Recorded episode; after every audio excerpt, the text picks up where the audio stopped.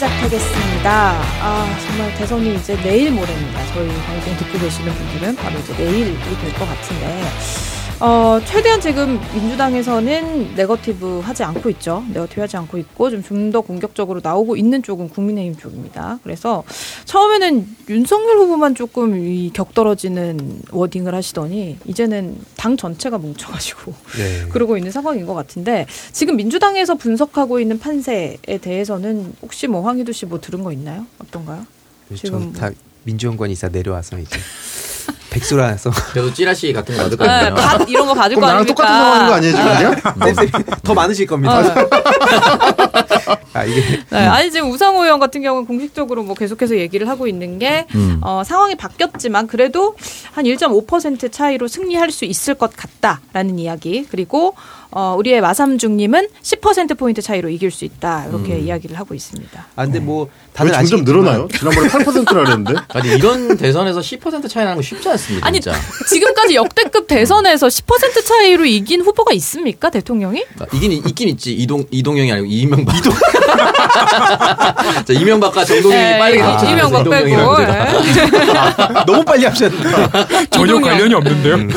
아니 10%가 벌어지려면 서울에서 한 15%는 줘야 돼요. 음. 그게 사실 불가능한 얘기인데 그 무슨 근거를 가지고 얘기하는 건지 모르겠네. 음. 그러니까요. 그냥 그냥 트롤인 것 같고 그 저는 민주당이 지금 SNS를 되게 조심하고 있잖아요. 특히 그렇죠. 여기서 실수 하나 하게 되면 그걸로 남은 대선을 저쪽에서 계속 그 쏘- 물량 공세해가지고 음. 그 민주당을 막 분열시킨다든지 아니면 뭐 중도층을 분노하게 만든다든지 그래서 뭐 일단 지금은 뭐 일일비할 필요 없이 그냥 우리 시민들은 주위에 연락 돌리고 박가리 박가리 열심히 하고 민주당 의원들은 실수하지 말자. 약간 이게 전체적인 기조인 것 같습니다. 음. 아, 근데 되게 오창석 씨도 선거 여러 번 보셨지만 네. 되게 상식 밖의 선거 캠페인이거든요. 그렇죠. 음. 아니 색깔론을 2022년에 저렇게까지 그러니까 뭐. 노골적으로 음. 펼치고 운동권 뭐 갈라치기에다가 유권자를 비하하고 아, 이게 어떻게 이런 식의 캠페인을 해가지고 대선을 이기려고 할 수가 있? 그러니까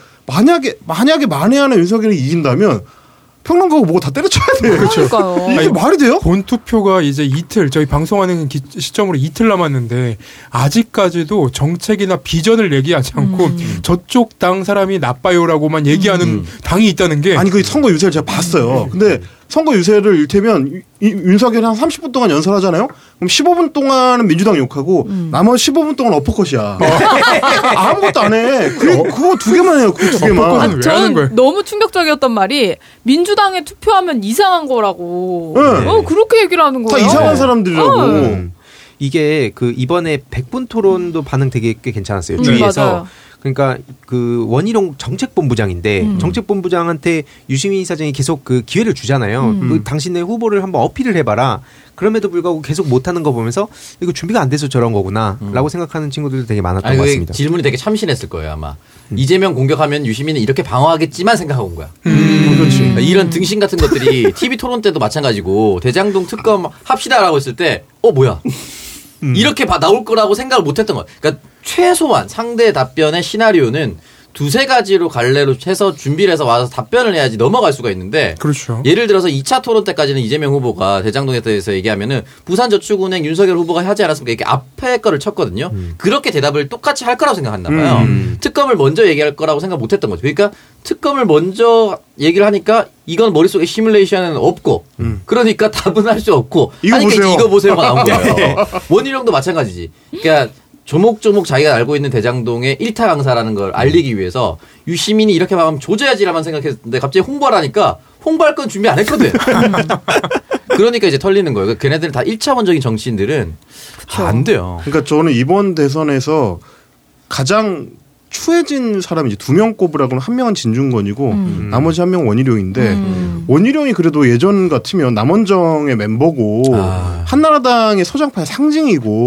뭐 젊은 정치인의 상징이고 그랬던 시절이 있었는데 이번 대선을 거치면서 저는 너무 실망해가지고 네. 어떻게 인간적으로 그 정치인이 저렇게까지 바닥으로 떨어질 수가 있을까? 너무 음. 품격이 떨어지는 정치인이 돼버려가지고 아니 유튜버들이랑 어울리면 저렇게 되나? 뭐 이런 생각이 들 정도로 너무 추한 거예요. 그래서 전 그거 펜코뽕이라고 봅니다. 어. 그러니까 이게 트위터 보면 계속 펜코 그러니까 마치 그 이번 남처럼 계속 써요. 막 뭐 이렇게 어. 누군가를 조롱하고 막 어 뭐 비하하고 막 그 이상한 기괴한 펜코 말투로 계속 얘기하다가 음. 갑자기 정신이 번쩍 나가지고 멀쩡한 소리를 한 게 지난 주말에 딱 한 번 있었는데 윤서현 해촉 발표할 때 그때만 갑자기 급정색하고 졸라 순지해. 갑자기 그 다음에 한 시간 있다 다시 이재명 욕할 때 이 펜코남이 돼. 아, 뭐, 아, 그니까, 야, 저게 삼선 중진 의원 출신의 재선 제주도지사를 한 정치인이 저렇게 인간적으로 추해질 수가 있을까? 이, 이해찬 대표가 항상 대선되면 이제 헷가닥 가는 사람들이 있다고 했는데, 아, 이번에는 진짜 원희룡이다. 그런 생각을 좀 듭니다. 그분이 제주도지사를 해줘가지고 지금 이재명 후보 지- 제주도 지지율이 거의 더블 포인트 나오고 있어요. 그러니까 훌륭하네. 원희룡 제주도 지사 할 때부터도 어. 좀 많이 많았어요. 뭐 삼방산인가 어쨌든 산에 산신제 같은 게 있대요. 네.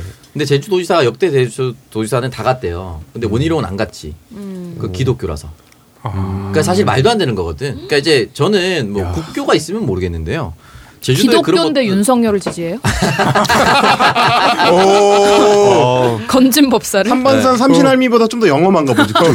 아니 그래서 그런 이유로 이제 한 번도 제대로 됐는데 참석도 하지 않고 하니까 제주도 사람들이 일단 마음이 좀 부글부글 끓기도 했었고 제주도에 여러 가지 이슈가 있는데 제2공항 이슈가 굉장히 큽니다. 근데 그것도 하느냐 마느냐에 대해서 의견이 좀 엇갈린대요. 이건 정파를 떠나서 엇갈리는데 중요한 거는 제2공항을 만들기로 한 그 부지에 원희룡과 원희룡 측근이 땅을 사들였다는 소문이 많이 나 들어가 있어요. 아. 땅을 사들이고 길을 확장시켜 놓고 추진을 하고 있다. 자기네들끼리 해먹는다라는 소문이 많이 돈대요. 실제인지 아닌지 모르겠지만 많은 사람들이 저한테 그렇게 얘기를 해줬거든요. 이런 것들이 또 이미지가 안 좋고 그러다 보니까 원희룡이 또 도망치듯이 떠나가지 않았습니까 제주도지사를 맞아요. 버리고 나갔잖아요.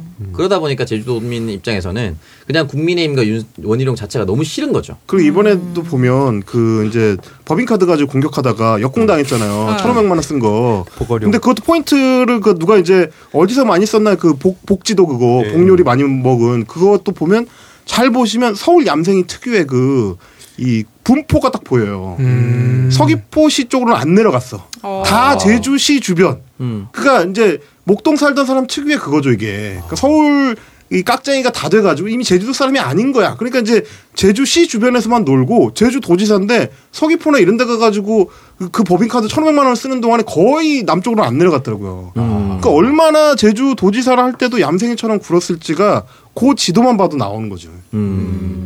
그런 식으로 하니까 이제 제주도민들이 이미 다 알고 있었기 때문에 네. 어, 당연히 그 반감이 클 수밖에 없고 제주도 튀어나가서 신나가지고 서울에서 활동하니까 더 빡치는 거예요. 그래서 저런 열정으로 제주도에서 하지 이런 평콘안 생각이 돼가지고 완전히. 어, 그리고 지가 제주도지사였는데 내려와가지고 윤석열 수도권 접전 때문에 못 내려오겠다. 그러니까 예를 들어서 실제 말이 그럴 수도 있다? 칩시다. 예. 그럼 이유를 다르게 설명해야 될 거 아니야. 그쵸. 당연하죠. 네. 지금 상황이 막 여러 가지인데 내가 제주도지사로서 끝까지 내려오도록 요구를 하고 있다. 좀만 기다려달라고 해서 어쩔 수 없이 지나가면은 이, 시- 이틀이 지나갈 수도 있는데 못 내려온다고 이틀 전에 선언해버리면 제주도민들이 빡치지. 그리고 그 와중에 이재명 후보를 빡 아침에 내려갔다 왔잖아요. 그쵸. 그러니까 부랴부랴 화요일에 내려간다며 또. 그렇지, 그쵸. 그렇지. 이거는 선거 전략상 등신인 거야. 하루 전에 갑자기 또 억지로 끌려 내려가면 제주도민 입장에서는 좋아하겠습니까? 네, 이재명 맞죠. 후보 혼자 왔으니까 저 욕 처먹기 싫어가지고 내려왔구나라고 생각할 거 아니에요. 이런 왜 전략을 바보 같은 전략을 짜고 앉아 있냐고. 아, 오늘 네. 아침에 그래서 제가 이제 그 제주 지역 신문들 쫙 한번 훑었는데 음. 아 사설들이 정말 대동단결입니다. 어. 재민일보, 제주매일신보, 음. 뭐 제주신문 뭐 소리 이런데 뭐 이런 거 있어요.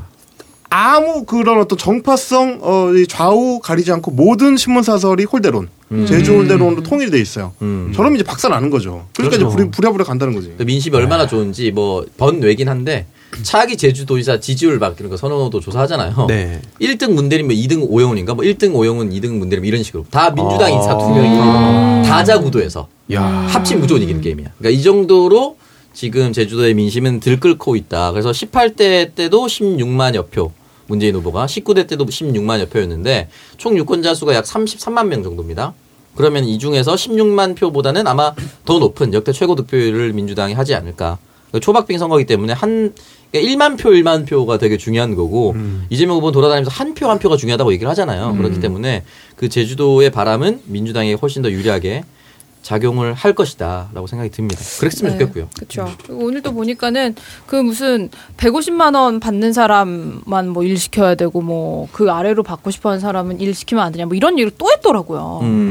네, 유세 다니면서. 그러니까 이제 그냥 입에서 나오는 대로 얘기하는 네, 것 같아요. 그러니까 아무 말만 막 어. 아무 말이나 막 하는 것 같은데 와 진짜 저쪽은 자기들 여론조사에 크게 이기고 있나 이런 생각도 들기도 하고. 그 원희룡이 예, 뭔가 날뛰어서 제주도에 음. 올라와서 얼마나 신났겠어요 서울에서 그리고 4등으로 통과했을 때 얼마나 신 났겠습니까? 음. 그때 YTN 이동영 정문승부 저녁에 통화하는데 자기도 놀래가지고 신나가지고. 그 인터뷰한 거 아직도 들어가 보면 신나 있는 게 너무 느껴져요. 자기도 될 줄 몰랐던 거지. 음. 근데 어, 그 원희룡의 목표가 여러 가지가 있었습니다. 그 윤석열을 만들고 당 대표. 음. 아니면 윤석열을 만들고 장관, 윤석열을 만들고 종로였는데 종로는 홍준표가 견제했고 날려가지고 최재형 조회한다고 날려가지고. 최재형이 받았잖아요. 어, 네. 그러니까 이미 이제 받을 수 있는 거는 윤석열 대통령이 되어야만 뭘 받을 수가 있어. 그렇죠. 네. 그러니까 더 날뛰는 것 같아요. 음. 아, 근데 이게 거짓말처럼 그 국민의힘 캠프, 그 윤석열 캠프 안에서 이미 자리를 나눠주기 시작했다라는 썰이 들리기 아, 선대위. 꾸려졌다. 아니 저 네. 인수위 인수위. 꾸려졌더라고 이미. 네. 어, 네. 말도 안 되죠. 근데 그 법무부 장관의 저희 권성동이 간다. 근데 그, 그 얘기를 정치부 기자들이나 뭐 누구 앞에서 그 보좌관, 인가 그 내부 사람이 음. 얘기를 하고 다니나 봐요. 그러니까 어. 이 얘기 계속 소문이 돌아요. 그 강원랜드는 음. 그럼 다 가- 가뒀겠네요, 이제. 사람들 대놓고. 아, 저, 저는 근데 이 원희룡 본부장이 단순히 뭐 네거티브를 해서 싫고 뭐 이 비판하고 그런고 싶은 게 아니라 이 하는 짓 보면은 최근에도 이재명 지지자들을 싸잡아서 비난했던 그 게시글이 하나 있었어요. 퍼갔던 게. 근데 음. 그게 조회수 85짜리였어요. 근데 조회수 85짜리인데 이게 마치 이재명 지지자들이 그렇게 뭐 주장했던 것처럼 교묘하게 선동하다가 이제 항의를 했죠. 그랬더니 조- 그 비판 받으니까 조용히 글을 내려요. 근데 그게 그냥 팸코에서 그 패매로 막 제보하는 것들을 그대로 그냥 필터 안 거치고 막 그냥 물량 공세하는데 문제는 이게 언론에서 그런 저런 저렴한 행동에 대해서 비판을 하고 특히 원희룡 씨가 무슨 뭐 청년 정치인도 아니고 음. 제주도지사까지 거쳤던 인간이 지금 저러고 있으면 당연히 따끔하게 비판해야 되는데 그런 얘기는 싹 못 본 척하고 이번에 그 데일리안의 이지희 기자가 민주당 지지자들이 무슨 뭐 그 산불을 호재인 것처럼 그렇게. 글을 올렸다고 또 그 악의적인 그 조회수 20짜리고. 네, 조회수 20짜리를. 음. 근데 이게 그걸 또 김기현, 이양수 이런 인간들이 확대 재생산 하니까 이게 열받는 거죠, 이게. 언론이 아, 이건 진짜 언론 그 개혁 반드시 이게 딱 됩니다. 진짜 말씀하신 대로 이미 패턴화가 돼 버렸어요. 네. 그뭐 이재명 갤러리에 와가지고 유동닉으로 대충 아무 글이나 쓴 다음에 바로 지가 캡처해가지고 음. 그걸 다시 이제 다른 갤러리에 올리거나 아니면 펜코에 올리거나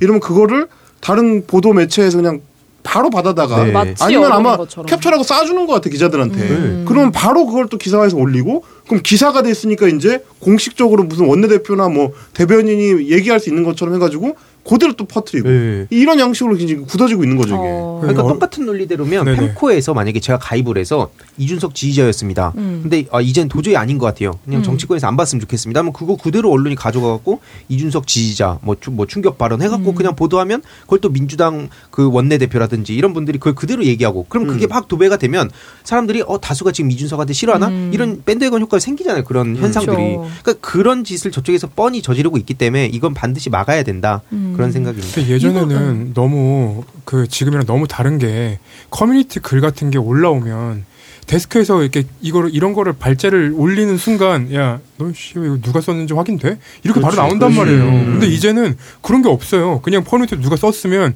뭐 한 커뮤니티 따르면 이렇게 기사를 써버리니까 음. 아. 뭐 어떤 커뮤니티 따를 건데 언론 말도 안 되는 얘기를 자꾸 쓰고 있으니까 좀 답답합니다. 네, 그래서 지금 뭐 보면은 음. 그런 것들에 대해서 근데 뭐 커뮤니티의 기사라든지 이런 거를 기사화를 못하게 할 수도 없는 노릇이고, 음. 그러니까 언론 자체 기사 기자들이 이제 자기들의 양심을 버리지 않고 이제 기사를 써야 되는데 뭐 한쪽에 유리한 거는 다 갖다 쓰면서 한쪽에 뭐 또 불리한 거는 또 그냥 다 외면해 버리고 어쨌든 언론 자체의 지형이 지금 90%가 친윤이다. 아, 유시민 작가님의 이야기 진짜 공감이 됩니다. 네. 그리고 그 네. 들어가기 전에 아까 이동영 작가가 얘기해 달라고 했던 거 한번 얘기해 주세요. 아 그렇습니다. 어, 다 까먹고 있었어 지금. 아예 까먹었네. 일부러 얘기 안 하려고 한 건 아니고요. 3월 9일이죠. 네. 선거 당일에 저녁 7시 반부터 이동형 TV에서 쭉 선거 방송, 개표 방송 함께 하실 수 있으니까요. 어, 여러분들도 이동형 TV 들어오셔가지고 개표 방송 끝까지 함께 해주시면 되겠습니다. 후보 확정 날 때까지 밤을 새워서라도 함께 한다고 하니까요. 여러분들도 어, 맛있는 음, 음식들 하나씩 옆에 끼시고 와서 음. 같이 방송하면서 또 얘기 나눠보시면 좋을 것 같습니다. 일, 저녁 7시 반부터 시작합니다. 네, 그럼 저희 여기서 광고 듣고 와서 본격적인 주제로 들어가 보겠습니다. 형 그거 알아? 요즘 얼굴 엄청 좋아 보이는 거 역시 사람은 좋은 화장품을 써야 돼. 무슨 소리야? 형 요즘 헤이브로 Men's Brown All-in-One 로션 쓰거든. 그래서 요즘 난리다. 얼굴에서 빛이 난다고. bifida가 정말 좋긴 좋은가 봐 확실히 써보니까 달라. 얼굴이 촉촉하고 환해지는 게 주변 사람들이 먼저 알아보더라고. 너도 이제 좋은 화장품 써라. 명품 원료 bifida로 환하고 촉촉하게 헤이브로 Men's Brown All-in-One 로션. 지금 검색창에서 헤이브로를 검색하세요. 홍승민 경영 컨설팅입니다. 코로나 국면에서 사업하기 참 쉽지 않습니다. 하지만 잘 찾아보면 유용한 정부 지원금이 있습니다. 신제품 개발, 제품 판매를 위한 마케팅, 생산, 그리고 더 나아가 수출 전략까지 모두 지원금을 받을 수 있습니다. 과연 내가 여기에 해당되는지, 해당된다면 어떤 지원금을 받는지, 또 지원금 금액은 얼마나 되는지 혼자 찾기 어려우시다면 저희 홍승민 경영 컨설팅을 찾아주십시오. 업종별로 다양한 지원금을 받는 방법, 스타트업부터 중소기업 모두 성공할 수 있습니다. 지금 바로 홍승민 경영 컨설팅을 검색해 주세요. 문선아, 나 한우 주문하려는데 어디 아는 데 있어? 너 소선당 한우 몰라? 소선당? 그래 소선당 한우 two plus 등급만 엄선해서 전문 정형사가 직접 손질하고 손으로 썰어서 배송하는 곳이야 그게 중요해? 당연하지 같은 등급이라도 누가 손질했느냐에 따라 맛이 달라진다고 게다가 소선당 한우는 가격도 착해서 마트나 동네 정육점 가격으로 최고급 한우를 맛볼 수 있어 아, 난 왜 몰랐지? 이젠 잊지 말라고 한우는 소선당 오케이. 우리 가족 먹거리 친지 선물용으로 소선당. 검색창에 소선당 한우를 검색해 주세요 이번 광고는 나이가 들어도 자신 있는 피부를 만들어주는 헤이브로 Men's Brown All-in-One입니다. 헤이브로 Men's Brown All-in-One은 이미 좋은 효과로 유명한 고가의 명품 갈색 화장품을 남자에 맞게 재해석한 프리미엄 남자 올인원 로션입니다. 피부의 탄력을 살리고 피부톤을 환하게 만드는 갈색병의 핵심 원료 bifida와 수분감을 더해주는 aquaporin 등 각종 명품 성분들이 피부를 고급스럽게 만들어서 나이가 들어도 당당할 수 있도록 자신 있는 피부를 연출해 줍니다. 특히나 고가의 핵심 원료 bifida를 고함량으로 채워서 확실히 체감되는 피부 변화를 느끼게 해드립니다. 나이에 영향받지 않는 피부를 만드는 놀라운 갈색 효과, 수많은 리뷰들이 효과를 증명하는 헤이브로 Men's Brown All-in-One 지금 바로 헤이브로 검색하셔서 그 변화를 직접 확인해 보세요.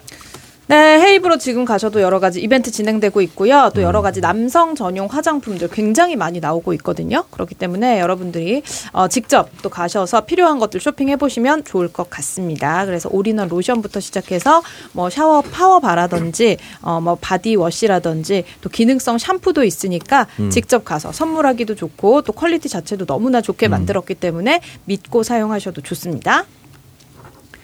이번 광고는 홍승민 경영 컨설팅입니다. 현재 진행 중인 서비스 안내 드릴게요. 첫 번째, 제조혁신 바우처 사업입니다. 최대 5천만 원을 바우처 형태로 지원하는 사업으로 시제품 제작 최대 3천만 원, 홍보비 최대 2천만 원 이상 지원하는 유일한 사업입니다. 제조업만 해당되니 제조기업은 연락 주세요. 두 번째, 정부 지원 개발 사업인데요. 사실 국가 R&D 사업, 기술 개발은 정말 어렵습니다. 홍승민 경영 컨설팅에서는 기술 사업화 전문가와 함께 기술 기획 그리고 정부 지원 R&D 나아가 시장 진출까지 고객사와 함께 개척합니다. 마지막 수출 바우처 사업은 수출에 관한 모든 것을 지원하는 사업입니다. 3천만 원에서 최대 1억 원까지 지원한다고 합니다. 문의는 010-6742-1176입니다. 전화는 언제나 열려 있습니다. 고민하기 전에 상담받고 고민하시는 게 도움됩니다. 스타트업부터 중견기업까지 모두 연락 주세요. 010-6742-1176입니다. 자, 홍승민 경영 컨설팅입니다. 어, 댓글로도 많은 분들이 이제 도움을 많이 받았다라고 글을 써주셨는데요. 네. 실제로 사업을 시작하시는 분들, 또는 시작하려고 준비하시는 분들, 그리고 사업을 이미 진행하고 계신 분들도 홍승민 경영 컨설팅에 의뢰를 하실 수가 있으니까요. 지금 내가 하고 있는 사업이 조금 어렵다. 아니면 좀 정부가 도와주는 부분은 없는지 궁금하다라고 하시는 분들은 망설이지 마시고 홍승민 경영 컨설팅으로 연락 주시면은 정부가 이미 준비하고 준비해 놓은 어, 어떤 자영업자들을 위한 지원금이라든지 창업을 위한 지원금이라든지 또 대출이라든지 이런 것들을 알아보실 수가 있으니까요. 궁금하시다, 사업을 하고 있다라고 생각하시는 분들은 모두 홍승민 경영 컨설팅 연락 한번 부탁드리겠습니다. 자, 세 번째 광고입니다. 진짜 한우 소선당 한우 광고입니다. 이제 고급 한우 식당 퀄리티의 2 플러스 등급 한우를 집에서 편하고 합리적인 가격에 즐기실 수 있습니다. 외식이 어려운 요즘 식당에서 드시는 3분의 1 가격으로 질 좋은 한우를 만나보세요. 소선당 한우는 매주 다양한 한우 부위를 모둠으로 할인 판매합니다. 또한 시중에서 만나기 어려운 다양한 특수 부위도 직접 손질해 보내드리며 좀 더 맛있게 드셨으면 하는 마음으로 다양한 소스류도 함께 제공해드립니다. 많은 칭찬 리뷰와 리뷰와 재구매 고객님들이 진- 인정한 진짜 한우 포털 사이트에서 소선당 한우 검색 부탁드립니다. 네, 소선당 한우. 아, 이번에 뭐 대선 음, 보면서 요거 여기서 이제 육회와 육사심이 좀 시켜가지고 드시면 좋지 않을까 생각도 드는데 어, 어쨌든 여기 한우 자체가 quality가 너무 좋습니다. 그래서 맞습니다. 이 가격에 이 정도 quality의 한우는 어디서도 찾기가 힘들 거기 때문에 소선당 한우에서 한번 시켜 드시면 어, 다른 곳에서는 진짜 한우 어, 못 드실 정도로 너무 맛있고 부드럽고 가격도 저렴합니다. 그래서 소선당 한우 아직까지 안 드셔보신 분이 계시다면 지금 한번 구입해 보시길 바라겠습니다. 네, 그러면은 저희 오늘 본격적인 주제 들어가 보겠습니다. 김태현 기자님의 코너죠? 어떤 이야기인가요? 제가 사법 방해죄라는 얘기를 하나 갖고 와봤습니다. 개념을. 사법 방해죄? 예, 이 사법 방해죄 딱 어, 하면은 이거 이게 제가 뭐- 방어하는 코너죠 이거. 감사합니다. 네. 반응해 주셔야 돼요. 아, 지난주에 안 나오셔가지고 네. 제가 얼마나 서, 서운했는지. 날파고 수준으로. 네, 김태현 기자가 말하고 헬마우스님이 반응하는 네. 코너입니다. 아, 이게 사법방해죄라는 개념이 있는데 이게 뭐냐면 이 미국에서 유래한 개념입니다. 사법 경찰관 또는 검사에게 허위로 진술하거나 증거를 은닉하고 배심원에게 해를 끼치거나 협박하는 방법으로 사법 절차의 적정한 집행을 방해하는 행위를 뜻하는데 이 사법 방해죄라는 얘기를 딱 들으면은 떠올리 떠오르는 인물이 딱 있지 않습니까? 저는 이 개념을 보자마자 한동훈, 윤석열 검사 등이 떠올랐어요. 근데 어 이 한동훈 하면 그 핸드폰 안 뺏기려고 그쵸. 했었던 그거 아니에요? 맞습니다. 사법 네, 방해죄 독립운동가, 독립운동가. 어. 네. 독립운동가 몸싸움. 그 예정된 서울중앙지검장 네. 뭐, 뭐 이런 얘기가 있는데 이게 웃기게도 국민의힘에서 예전에 한동훈 검사의 휴대전화를 압수수색하고 이 비밀번호를 풀어야 된다고 얘기를 했던 추미애 장관한테 사법 방해죄를 적용한다고 얘기를 한 적이 있습니다. 아, 근데 이게 너무 황당한 게 인사권을 통해서 수사를 방해했기 때문에 추미애 장관한테 사법 방해죄, 추미애 방지법이라고 나왔었어요.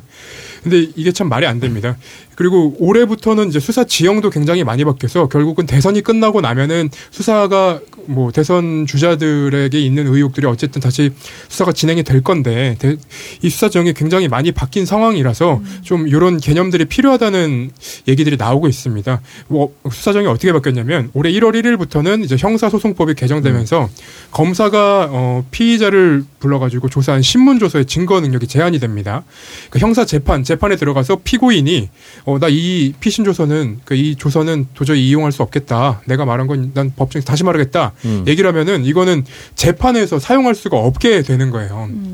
그래서 수사 동력 유지 그리고 공판을 유지하기 위해서는 어떤 뭐 보완책이 나와야 된다고 얘기를 하는데 이게 실제로 그 미국에서는 대통령의 탄핵 사유나 뭐 이런 것으로도 사용이 됐었습니다. 그래서 음. 빌 클린턴 미국 대통령의 탄핵 사유였고 그리고 워터게이트 사건으로 유명한 리처드 닉슨 대통령도 사법방해에 해당돼서 탄핵 직전까지 갔다가 중도에 사임, 사임을 했었고요. 이 도널드, 아, 도널드 트럼프 대통령도 탄핵 소추 안에 사법방해 혐의가 포함이 돼 있었습니다. 미국이나 프랑스, 중국 이런 데서는 수사나 재판 절차를 방해하는 경우에는 중하게 처벌하는 사법방해죄 조항이 있는데 어, 미국 같은 경우에는 이제 배심원 제도가 굉장히 발전해 있고 수사 기관뿐만 아니라 어, 뭐 탐정이라던가 여러 수사 기법도 굉장히 발전해 갖고 수사 기관도 수사 기관 에 대한 의존도가 이 높은 국내와는 차이가 있다는 지적도 있습니다. 그래서 이 이명박 정부 때나 그 이전부터 계속 이 사법 방해죄를 도입하자는 얘기들은 있어 왔는데 이게 도저히 그 국내 상황과는 맞지 않다고 해서 계속 그 커트가 되어 왔죠. 왜 커트가 됐었냐면은 사법 방해죄를 도입하면은 어, 결국은 수사기관이 수사를 하다, 하다가 이, 이 사람이 협조를 안 한다고 하면 결국은 처벌할 수 있는 것 아니냐라는 얘기가 나왔었고 결국은 검찰의 권한을 키워줄 수 있는 것 아니냐라는 비판이 계속 나왔었습니다. 그래서 어 추미애 장관이 방금 말씀드렸던 것처럼 추미애 장관이 검언유착 의혹을 받고 있는 한동훈 검사장에 대한 휴대전화를 해제하기 위해서 어 방편을 찾으라는 지시를 했을 때 참여연대나 좀 시민단체들에서 비판을 했었고요. 과거 이명박 정부가 도입을 추진했다가 인권 침해 논란이 일어서 폐기 어 폐기가 된 바가 있다면서 비판의 목소리를 냈었고 근데 이게 사실은 지금은 조금 필요하다는 생각도 드는 게 최근에 이제 최석장 붕괴 사고로 음. 그 중대재해법 위반 혐의 수사를 음. 하는 도중에 그 삼표 산업입니다. 그 음. 이 사고가 났던 그 기업의 기업이 삼표 산업인데 여기 대표가 휴대전화를 압수하려고 했는데 비밀번호를 해제하지 않았어요. 음, 그래서 따라하는 거죠. 네, 결국은 아이폰 비밀번호 해제라는 키워드로 음. 이 수사를 방해하려는 결국은 검찰이 가르쳐 준 거 아니에요? 네, 맞습니다. 검찰이 만들어 놓은 예, 거죠. 예. 그렇죠. 근데 이 사법 방해죄를 제가 한 번 더 이야기하는 이유는 이 윤석열 검찰총장 그 징계위 당시에 있었던 일들을 가지고 요런 것들 개념이 좀 필요하지 않을까라는 생각을 합니다. 그러니까 검찰총장 일 당시에 최측근인 어 한동훈 검사장에 대한 검언유착 수사에 대한 방해를 했었고요. 그리고 판사를 사찰했었고 그 재판에 뭐 어떤 개입을 하려는 의혹이 있었던 것이고 그리고 자기 부인이랑 장모에 대한 어떤 수사를 방해하려는 어떤 행위들을 해왔기 때문에 결국은 이거는 사법을 그 방해하려는 그러니까 수사기관의 최고 권력자가 어, 사법을 방해하려는 목적이 있었던 것 아니냐. 그래서 뭐 여전히 논란의 여지는 있으나 어느 정도 이제 앞으로 수사 지형도 변했고 그리고 향후 남아 있는 수사를 위해서는 어느 정도 이런 개념도 좀 고려해 봐야 되지 않을까라는 생각을 하면서 이 한번 가져와 봤습니다. 네. 음. Wow. 네 그렇습니다. 와한 뭐예요? 와, 안 들은 것 같은데? 나의 한자가 이제 마지막에 와 이렇게 아니, 근데 안 이게- 들어 놓티는 거 아니에요? 어, 근데 이런 그 사법 어떤 개념 아니면 사건 이런 것들은 갖고 와서 얘기하면은 음. 사실 이런 반응이 나올 수밖에 없어요. 제가 그 음. 주변 친구들이나 그 여자친구들이 여자친구나 이런저런 사람들한테 계속 얘기를 해봐도 음. 이 리액션을 할 수가 없어요. 아니, 저 근데- 오히려 저는 솔직한 반응을 한 거죠. 그래서 음. 예. 아, 오히려 솔직했다. 경탄, 경탄. 예. 아. 가시적이지 않은 진정한 어. 예, 경청의 모습. 어, 자꾸 어, 저렇게 진지한 얼굴로 저런 얘기를 하니까. 눈 눈알이 이렇게 계속 왔다 갔다 어. 하는데 아니, 흔들림이 없어, 사람이. 아, 죄송합니다. 되게 바른 얼굴이잖아요. 음. 근데, 그 사실 우리는 워낙에 그 수사기관들, 경찰이든 검찰이든 수사기관들이 이 독재정권 거치면서 워낙 강압 수사를 오래 해왔던 맞습니다, 네. 그 기억 때문에 음. 아직도 좀 많은 분들이 좀 조심스러워하는 것 같긴 해요. 그게 이제 음. 뭐잘 생각을 해보면 윤석열 검찰총장 때 만약에 사법 방해죄를 적용을 하려고 했다. 네. 음. 그러면 이미지가 겹치면서 더 무섭잖아. 어, 그렇죠. 약간 그런 부분 때문에 조심스러워하는 것 같긴 한데 이게 저도 어떠나요? 요거를 네. 취재를 하면서 요 개념을 얘기는 하고 있는데 이게 그 뭐랄까 나쁜 사람을 잡을 때 요게 사용되면 음. 정말 좋을 것 같다는 생각을 하면서도 그 윤석열 검찰에서 보여줬던 그 수사권 남용과 수사 지휘권 남용이 겹치면 음. 그리고 이런 개념까지 도입이 된다면 완전히 그 사람 하나를 진짜 죽을 때까지 가둬놓는 그러니까. 것도 가능하다라는 생각이 드는 거예요. 그래서 그 기사를 쓰면서도 그냥 어, 미국에는 뭐 이런 제도도 있는데 근데 아직까지는 도입하기는 어렵다라는 이제 기사의 말미에 그렇게 달아놓은 이유도 필요는 하지만 지금 들어오면은 이게 과연 작동할 수 있을까라는 음. 의문이 남아 있어서 아, 이게 되게 양가적이잖아요. 이게 네. 뭐랄까 피의자의 자기 변호 권리를 보장하기 위해서 음. 자기한테 불리한 증거는 인멸해도 처벌을 못하게 돼 그렇죠. 있잖아요. 네. 근데 그거를 만약에 사법 방해죄로 걸어버리면 서로 충돌하는 것 같기도 그렇죠. 하고. 음. 그리고 사법 방해죄라는 개념이 그 명시적으로 딱 사모- 사법방해죄가 있는 게 아니라 공무집행 방해나 어, 아니면 그 위증죄 같은 것들이 이미 있어요. 그래서 그렇죠. 그런 것들을 적용을 해서 어, 음, 뭐 처벌을 하거나 뭐 그런 것도 있을 수 있지만 결국은 모르겠습니다. 이게 너무 과도한 검찰 권력의 비대화로 이어질 것 같다라는 이제 비판들도 있어서 그러니까 저도 이 검찰 공화국이 왜 무섭냐면 정치를 조금 관심 가지시거나 그러니까 고관여층 분들은 되게 많이 공감을 하시는데 주위에서 보면 군부 독재 시절에는 거리에서 그냥 막 탱크 왔다 갔다 하고 막 그렇지. 최루탄 날아다니고 음. 하니까 야 쟤네들이 잘못하고 있다. 그러니까 뭐 그게 대응을 하는 게 무섭다 아니다를 떠나서 그게 눈앞에 보이는데 막 검찰 수사권 얘기하고 뭐 아까 한동훈 독립운동가 이런 식으로 음. 나오고 윤석열이 뭐 부패와의 수사하다가 뭐 좌천 작전됐다 뭐 이런 얘기를 막 언론에서 들으면 음. 야 네가 너무 정치적으로 과몰입해서 지금 이렇게 편드는 거 아니야? 뭐 약간 이런 식으로 생각하게 되고 또 그거를 쉽게 부정하기가 되게 어렵더라고요. 뭐 얘 설명하는데 또 한세월 쏟을 수도 없으니까. 그래서 저는 눈앞에 보이는 군부 독재보다 이 검찰 독재가 더 무서워서 그 진짜 드럼통 안 가는 심정으로 진짜 바깔기 열심히 하고 있습니다. 아, 그 사실 우리 황인 대표나 저같이 이렇게 피고소 전문가들 고소 고소 고소 진짜 많이 당하는 사람들은 검찰이 얼마나 그 큰 권력을 갖고 있는지를 언제 느끼냐면 내 사건이 어- 어느 정도로 진행되고 있는지를 알 수가 없어요. 어, 아, 진짜. 그 스물 몇 개의 지금 고소장을 윤서인과 뭐, 뭐 지식의 칼 등등한테 제가 받아가지고 갖고 지식의 있는데. 지식의 칼은 뭐예요? 아, 있어, 그, 있어, 지식의 그런 칼. 캐릭터가 있어요. 네. 그 지식은 하나도 없는 게 무식한 그런 캐릭터가 하나 있는데. 칼만 있는 거 아니에요? 칼. 네. 이 혀가 칼이죠, 혀가. 네. 사람을 베는. 그러니까 어. 하여튼 그런 분들한테 이제 여러 건을 조사, 그, 뭐야, 고소를 당해가지고 각, 경찰 가서 조사도 다 받았어. 근데 그 사건이 종결이 안 되는 거예요. 네. 음. 아. 2년 넘게 그냥 계속 갖고 있어, 검찰에서. 찝찝하잖아 이게. 그럼 이게 기소를 하는 것도 아니고 불기소를 하는 것도 아니고.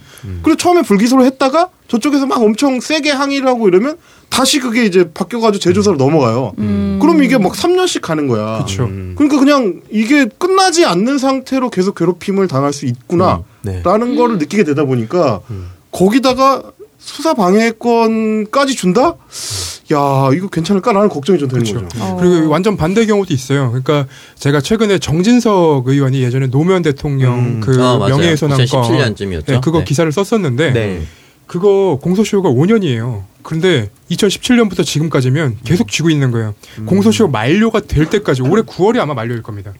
그러니까 사실 적시 명예훼손이면 그렇게 되고 음. 허위 사실이면 7년이고 음. 이게 만료가 될 때까지 검찰이 쥐고 있어도 어떻게 뭐 방해 그 비판하 그 밖에서 아무리 비판을 해봐야 이거 검찰에서 쥐고 공소시효 넘겨버리면 끝이에요. 아니, 김건희 불법 협찬건도 그래가지고 그냥 다 공소시 넘기고 그렇죠. 마는 거 아니에요. 네. 그러니까 이게 검찰이 정말 너무 비대한 권력을 가지고 있다라는 것 자체는 뭐 이미 뭐 너무 많이 알려졌잖아요. 그래서 보면은 뭐 영국이나 미국 같은 경우에는 뭐 기- 검사의 권한이 기소 편의, 뭐 공소 취소 이 정도에 한정돼 있으면 우리나라는 진짜 너무 너무 많습니다. 수사 종결, 뭐 기소 독점, 뭐 공소 취소, 수사권, 수사 지휘는 있고요, 조사 능력 있고 뭐뭐 이런 것들 본인들 마음대로 다 할 수 있는데 이 부분에 대해서 윤석열 같은 사람들은 진짜 검찰주의자이기 때문에 이게 문제가 있다는 걸 생각을 못 하고 여기서 더 강화하겠다고 했잖아요 그쵸. 검찰권을. 근데 이 부분에 대해서는 사실 어 민주당에서 그렇게 막 심하게 공격을 하지 않는 이유가 중도층이라든지 정치 저관여층은 이거에 대해서 그렇게 심각하게 느끼 지 않을 게 뻔하기 때문에 그렇게 얘기를 하는 게 아닌가라는 생각이 그 드는데 반박해서 공격하기도 딱 좋아요. 너네가 죄가 있으니까 검찰의 권력, 권한을 줄이려는 거 아니야라고 그렇죠. 얘기했을 때 반박할 말이 생각보다 없습니다. 음. 근데 이번에 이재명 후보가 내놓은 그 공약들 보면은 저는 굉장히 좀 만족스러운 공약이었는데 수사청 기소청 뭐 나누고 그리고 검찰의 권력을 최대 최소화로 시키고 그리고 그 공소 유지를 위한 변호사 제도도 도입하고 그러니까 너무 다양한 고민을 했다라는 게 티가 나더라고요. 그래서 좀 그러니까 지금 대선 결과가 어떻게 나올지 모르겠지만 저는 윤석열 후보가 되면은 검찰 공화국이 될 수도 있고 그러니까요. 네. 아니, 실제로 여러분들 뭐 이렇게 지금 김태현 기자 말씀하신 것처럼 뭐 니들이 죄 지은 게 없으면은 찔릴 게 뭐 있냐 이런 식으로 얘기하시는데 제가 지금 고소당한 건을 보면 말이죠. 아니 여러분 생각해 보세요. 방송에서 유튜브 방송에서 윤서인이 무식한 소리를 해. 그 내가 무식한 놈아라고 했어요. 무식한 놈아. 아. 그래서 고소당해가지고 죄- 죄를 받고 무식한 있어요. 놈은 뭐, 뭐 뭐 로 걸린 거예요? 모욕죄요? 명예 명예 무식하다고 얘기한 모욕죄. 아 그래요? 음. 네. 아니 아. 심지어 그러니까 저 그건 사실적시에 의한 명예훼손 아니에요? 아니 우리가 방송에서 윤석열 무식하다고 한 것도 나중에 이제 걸 수가 있는 거예요. 걸면 걸려요. 와. 심지어 저그 가시게 약식. 약식으로 해가지고 검, 검사가 70만 원인가 벌금 때렸어 약식으로. 어머. 그래가지고 저 지금 정식 재판 청구해놨거든요. 아니 그러니까 이런 정도에 그게 그러니까 검사가 봤을 때 그냥 그렇다고 하면 그런 거야. 어. 아니 윤서인 한- 하고 내가 방송으로 논쟁을 하다가 아니 뭐 저런 무식한 놈이다 했어라고 얘기한 게 죄가 된다니까요. 아니 덧붙이자면 그 저 신천지 그 재판 진짜 너무 답답해 죽겠는 게 오늘도 신천지 관련해서 또뭐 어, 뭐 이만희의 로비 정황 그 어, 예. 검사 판검사 그 아. 내용이 나오긴 했는데 그건 일단 둘째 치더라도 제가 어떤 분의 이 인터뷰를 인용해서 그 제가 여기까지 재판까지 오지 않았습니까? 근데 그 인터뷰를 했던 분은 검찰에서 불기소 처분했어요. 그러니까 이게 아예 기소조차 안 되고 저는 기소가 돼서 재판까지 오니까 내가 미치겠더라고 진짜. 그 여기서 제가 하나 짚고 넘어갈 게 모욕죄로 처벌 가능한 단어들이 있습니다. 어 뭐예요? 무당. 아 무당. 무당? 네, 무당. 무당이 무당, 왜 무당 모욕이에요? 같은 무당 같은 뭐 이런 무당 무당은 어. 직업 아니 직업? 그러니까 처벌이 가능하다면 첨년. 그리고- 첨년. 네, 아, 첨년. 그건 직업이 아, 아니죠. 그거는 사기꾼. 대머리, 돼지 새끼. 이거 다 처벌이 가능합니다. 대머리는 아 알겠습니다. 대머리. 장원이 형이랑 용민이 형이 이제 욕 못하겠네. 대머리도 이 새끼 다 이렇게 하면 안 돼. 이게 저희가 저희가 옛날에 재판을 들어가가지고 처벌이 가능한 이 모욕적인 단어를 찾아갖고 저희 몇 명이서 기자들끼리 그 한번 모아본 적이 있는데 요런 단어들이 걸리더라고요. 음.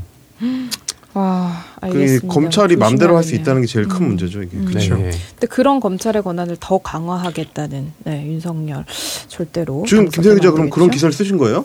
그게 지금 논의가 필요하다는 거예요. 그 검찰 권력이 강화되는 것과 음. 수사 동력이 있어야 된다. 음. 두 개가 어떻게 의견이 나눠지는지 그 사법 방해죄라는 개념이 필요할까라는 음. 기사를 썼는데 저는 이거 필요 없다고 봅니다. 사실 이거는 좀 제 의지와 상관없이 쓰여진 기사라. 네. 아무튼 근데 이제 취재를 해보니까 뭐 허위 진술을 하는 경우에 실제로 그 경찰이나 뭐뭐 검찰이 들어가고 수사력을 낭비하는 경우들의 그 세금 낭비도 상당하더라고요. 음. 그뭐 예전에 많이 있었지만 뭐 어디 뭐 운동장에다가 테러할 거다, 뭐 음. 공항을 터뜨릴 거다 이렇게 음. 경찰이 한한 2, 30명 출 출동해 버리면 한 명당 200만 원씩 개선이 되더라고요. 음. 그러니까 뭐 이런 것들 때문에 사실 앞으로도 이제 좀 논의가 돼야 될 내용들일 것 같아서 네. 그래서 한번 개념을 갖고 와서 논의를 해보고 토론을 좀 해봤으면 좋겠어서 네, 한번 던져봤습니다. 네, 알겠습니다. 자, 그러면은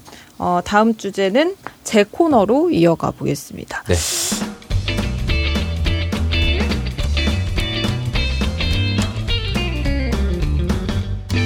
어, 일단은 뭐 아까 저희가 원희룡 음, 이야기를 많이 했는데 어, 원희룡 씨가 또 그 이재명 후보가 타임지에 이제 기사가 실렸다는 그런 거를 보고 뭐 배가 아팠는지 어쨌는지 원희룡 본부장이 본인의 페이스북에 이재명 후보님 타임지의 대서특필 내용은 이 후보는 아들 도박과 부인 불법 비서, 어, 법인카드 유용으로 사죄해야 했고 대장동 의혹으로 이 후보 주변 인물 세 사람이 죽었다.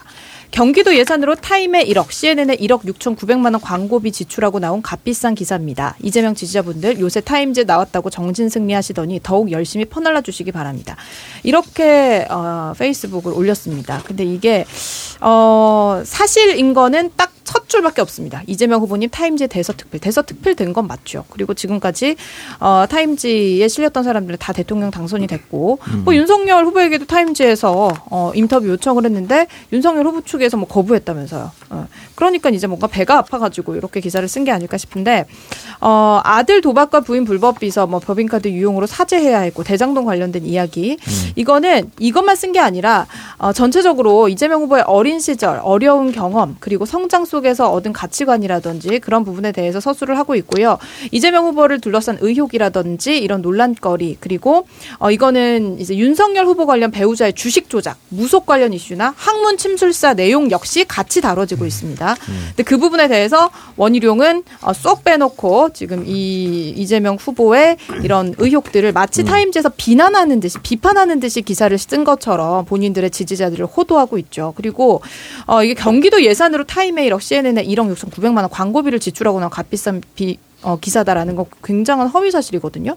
이거는 그 법적 뭐 조치를 했는지 모르겠네요 민주당에서 어쨌든 후보에 대해서 이렇게 비방을 하고 타임지 자체에서도 굉장히 기분 나빠할 수 있는 부분 아닌가요 이거는 어떤 시민분이 타임즈에다가 트윗을 걸어가지고 리트윗했더라고요. 음 fem코나 하면 그런 거 가리지 않죠. 아. 템포에서만 추앙받으면 되니까 예. 아니, 그러니까 하는 짓이 완전 그 패턴이잖아요. 음. 그, 그리고 지금 그 극우 유튜버들의 어떤 패턴을 따라가고 있는 게 뭐냐면 네. 지들이 할 수 있는 부분만 딱 잘라가지고 그 부분에 대해서만 언급을 하는 거. 지금 지적해 주신 것처럼 네. 뭐 일테면 그 타임지가 여러 시각들을 다양하게 보여주기 위해서 비판적인 부분들 논점들도 그쵸. 이제 네. 같이 다루는 건데 왜냐면 타임지는 정론지니까 음. 조선일보도 아니고 동아일보도 아니고 미국의 정론지니까 네, 균형 있게 보여주기 위해서 이제 다른 논란들을 다 같이 다루는 거고 심지어 인터뷰를 거부한 윤석열 후보에 대한 것도 거기에 담아놓은 건데 음. 그런 얘기들은 쏙 빼고 자기가 부각시키고 싶은 부분만 잘라가지고 떠드는 거 이게 윤서 윤서인 패턴이거든요 이게 네.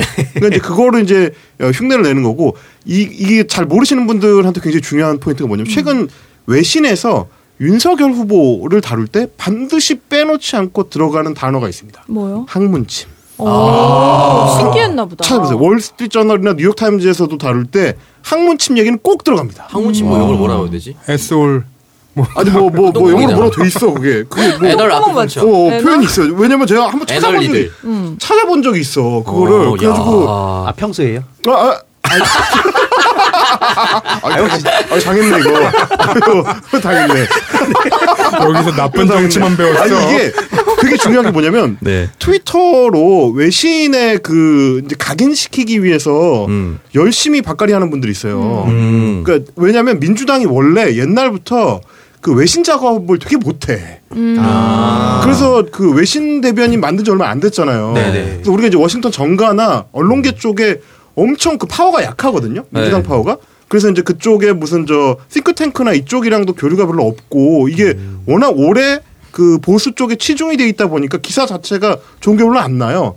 그러다 보니까 이제 그 독자들이나 이제 트위터 유저들 중심으로 해가지고 음. 그 작업을 많이 했거든요. 네. 그래서 월스트리트 저널이나 뉴욕 타임즈 같은 데서 윤석열을 다룰 때도 항문침이 반드시 들어간다. 그리고 아. 이준석. 이준석이 외신에 들어갈 때는 반드시 incel이라는 단어랑 같이 붙어서 나간다. 음. 이게 그러니까 말하자면 히키코모리나 오. 그 이대남이나 혹은 뭐 오. 요런 부류로 어 그 king, king of incel인가 뭐 그렇게 나가요 이준석이 음. incel의 왕. 음. 그래가지고 이제 어. 방구석 그 여포들의 제왕이죠. 음. 그런 식으로 소개되는 게 거의 표준화됐거든요. 근데 이게 한국 매체엔 잘 소개가 안 돼요. 음. 이준석이 그런 식으로 여성 혐오적인 시각을 부추겨서 인셀의 왕이 됐다. 이게 굉장히 보편적인 외신 시각인데 그게 한국에서 번역될 때는 잘 소개가 안 되고 윤석열 얘기할 때 반드시 항문침이 들어간다. 이것도 당연히 한국 매체들은 주목 안 하죠. 찾아보시면 반드시 들어가 있습니다. 어. 왜냐면 너무 너무 신기한 일이잖아. 그렇죠. 제1야당의 유력 대선 주자가 항문침이라는 거랑 연결이 돼 있다고 하니까 그냥 어? 어. 외신 기자들도 신나게 그거 받아 쓰죠. 그러니까요. 너무 이제 신기한, 그러니까 무속 관련된 이슈도 굉장히 이들에게는 신기한 어, 그런 내용이 아니었을까 싶은데 이 타임즈 인터뷰 기사는요, 어, 타임 온라인판에서 가장 인기 있는 기사 순위 1순위에 지난 주말까지 계속해서 올라가 있었다고 하는데 어, 어쨌든 뭐 이 양 후보에 대한 그런 어, 이슈가 모두 이제 들어가 있기, 때, 있기 때문이고 윤석열은 어, 이 타임즈와의 인터뷰를 거절을 했고 이재명 후보의 힘든 어린 시절에 좀 중점을 두고 제목도 그렇게 나왔거든요. 그러니까 한번 뭐 직접 확인을 해 보시면 좋을 것 같습니다. 자, 그래서 뭐 이거 이제 또 가짜 뉴스 열심히 퍼나르는 아, 우리 원희룡 본부장님 음, 놀라워서 제가 이걸 하나 가져와봤습니다. 이것도 사실 만약에 이런 가짜 뉴스를 민주당 뭐 선대위 본부장이 한번 해봤어 했어봐요. 음. 그러면은 가만히 있었겠습니까? 아유, 언론들이? 작살났죠. 네. 그러니까 저도 이 예를 들어서 이준석 대표를 비판 하거나 원희룡 본부장을 비판할 때 음. 그러니까 뭐 가끔씩 이런 분들이 계시잖아요. 야 니도 어쩌고 저쩌고 뭐 선동하지 않냐 이런 분들이 계신데 음. 저는 그 위치가 좀 다르다 생각해요. 음. 그러니까 뭐 민주 진영의 그 지지자분들이라든지 아니면은 뭐 옆에 청년 보좌역이 너무 심하게 어그로 끄는 거 아닌 이상 전 그냥 별로 대응 안 하거든요. 근데 당 대표라는 사람이 그리고 정책 본부장이라는 사람이 저런 짓을 똑같이 하는 건 전 다르다 봐서 예전에 평론가 시절에 이준석 때는 그냥 신경도 안 썼던 것들 뭐 방송에 나와서 이상한 얘기하고 그런 것들 그냥 신경 안 썼어도 지금 그는 당 대표다 그리고 그 원희룡은 정책 본부장이다 그래서 그런 차이가 있다는 거를 혹시 와가지고 뭐 내로남불이다 뭐 똑같다 이런 얘기 하실 분들 위해서 미리 말씀드립니다. 음. 어 찾았어요. 그 에, 이코노미스트에서 소개를 할때 네. 아시아 섹션 에서 이제 이재명 후보를 소개를 할 때 윤석열 후보도 이제 균형을 맞춰야 되니까 다뤘는데 어, 네. 어 아날 아큐펑 아큐펑큐어리스트 의 어. 친구 어, 거 침술. 항문 침술사의 친구 어떻게 하시는 네. 거죠? 아, 그렇게? 이렇게 소개가 됐습니다. 아, 평소에 무서운데요? 영어 하나 많이 외웠던 걸로.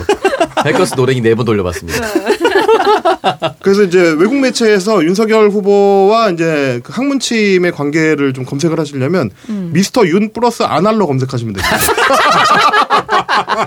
아 이게 되게 부끄러운 게 예전에 타임지에 박근혜 당선되기 전인가요? 딕테이터스 도러 나왔었잖아요. 네. 그렇죠. 아, 그, 그런 거 앞뒤 안 보고 그냥 까거든요. 근데 이거를 그냥 외국 사람들이 만약에 물론 외국 모든 사람들이 보지 않겠지만 이코노미스타 에서 영국 사람들 전부 다 보진 않겠지만 정책에 관련된 사람들은 다 볼 거 아닙니까? 그렇죠. 근데 바라볼 때 딕테이터스 도로도 부끄러웠는데 네. 이거는 샤날은 어떻게 해야 될 거야 이거. 어, 답답합니다 진짜. 네, 자 그리고 상관없습니다. 음, 어차피 안 될 거니까. 음, 어차피 안 될 거라고 생각하는데 네. 아, 어쨌든 지금 뭐 난리가 났습니다. 아주 기레기들. 어, 이게 이제 오늘 올라온 기사거든요. 오늘 저녁에 올라온 기사인데 강골 칼잡이 말고 스킨십. 우리가 오해한 윤석열이라는 기사입니다. 안석이라는 서울신문 기자인데요. 친화력 갑 직선맨 이래가지고 거의 무슨 윤석열의 그 전기네 네, 전기. 전기를 써놨어요. 윤기어천가를 써놨는데. 쓰듯이 아. 맞아요. 예.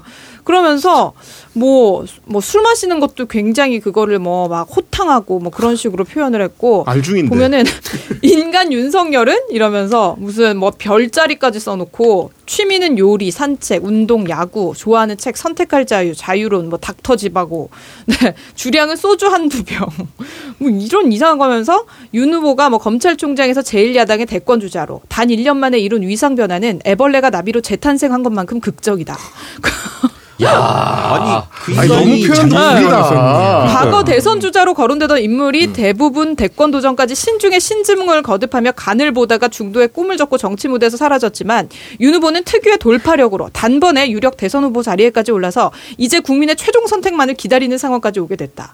옳은 일이라고 판단되면 전직 대통령이든 굴지의 재벌 총수든 가리지 않고 주저없이 칼을 휘둘렀던 그의 과감성은 정치판에서 킹메이커 김종인과의 결별 같은 극단적 결단으로 변 형돼 나타났다. 이런 것도 이렇게 포장을 아, 이거 정보에 캠프 인사 아니야 캠프 어, 인사? 이거 애널 저널 아닙니까? 네? 아 진짜 아, 저는 윤석열 빨아줘? 후보가 뭐 아까 자유론 얘기 있었나요? 네. 그러니까 윤석열이 자유 얘기한 게 진짜 웃긴 존게 스튜어트 미러 그, 자유로. 네, 자유론도 애초에. 그 타인한테 피해를 주지 않는 선에서의 개인의 음. 자유를 보장하는 게 그 핵심인데 아 그럼 쩍벌이라도 좀 닫든지. 그러니까요. KTX 그 다리 올리고 그냥 지 자유만 생각하고 그냥 음. 완전 그 검찰 독재란 얘기를 듣는 인간이 뭐 저런 거. 야, 누, 기자 이름이 뭐였다고요? 안석. 안석. 네, 권력과의 마찰도 서슴지 않는 대찬 성격은 적을 만들기 쉽지만 윤 후보는 특유의 친화력으로 이러한 잠재적 위험을 상쇄한다.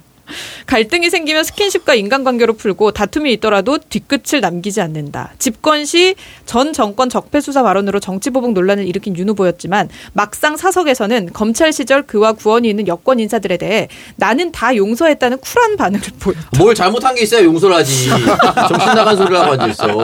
아니 저렇게 사적으로 용서하는 게 더 문제 있는 거 그러니까요. 아닌가요? 법에 따라서 어. 왔다 갔다 하는 거지. 아니 진짜 이 정말 이거는 기레기인 게 문재인 대통령에 대해서만큼은 사석에선 정제된 발언 을 한다는 게 당 관계자들의 전언이다. 그러면서 이제 겉으로는 이제 그 뭐랄까 그 공산당이고 예, 뭐. 공산당이고 무슨 어, 수사해야 착취를, 된다는 국민을 둥. 착취를 하고. 어. 그러면서 뭐 글을 본한 당직자는 이미 정치를 몇 년 한 사람 같다는 평가를 내놨다. 와 진짜 이거는 처음부터 끝까지 진짜 쪽쪽 빨아주네요. 안석 기자 서울신문. 아유 와. 고생 많아요 진짜. 너무나 네. 놀랍습니다. 진짜 밥 먹고 살기 힘듭니다. 네. 네. 아니 저건 도대체 너무 성의가 없는 빨기라 가지고 아니 근데 이거를. 이렇게 포장해 줄 수도 있구나. 애정이 없는 빨기예요. 이거는 어. 너무 이렇게 표현도 구닥다리고 뭐 애벌레에서 뭐 막 나비 같아. 너무 유치하잖아. 그러니까 뭔가 만약에 보- 이, 런 걸 원한다고 보냈으면 그거를 좀 스토리텔링 녹여갖고 어, 해야 좀 되는데 잘해야 되는데. 그냥 풋풋한 느낌이에요 그냥. 그러니까. 요런 거는 옛날에 이제 김훈 기자 시절에 그 조선일보에서 전두환 했던 거, 음.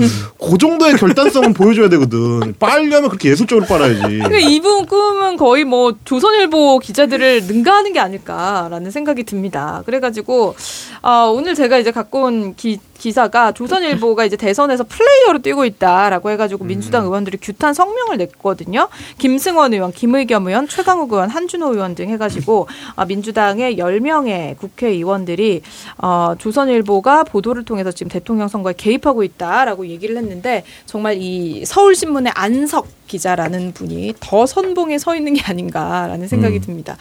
자, 그래서 저는 뭐 지금 음 뭐 양지열 변호사도 그렇고 최진봉 교수도 그렇고 옆에 같이 방송하는 오창석 평론가도 그렇고 사실 뭐 조선일보나 뭐 채널 A 뭐 이런 데서 윤석열 후보 빨아주는 거는 괜찮고 이런 분들은 본인들의 지지 성향을 밝혔다는 이유로 이거를 그러면은 뭐 어떻게 방송을 잃어도 이게 합당한 건지 그런 생각이 듭니다. 그래서 보면은 조선일보 같은 경우에는 뭐 대놓고 그 이재명 지사의 아들이 무슨 화천대유의 계열에 취직해 있었다라는 말도 안 되는 허위 보도를 하지 않았습니까?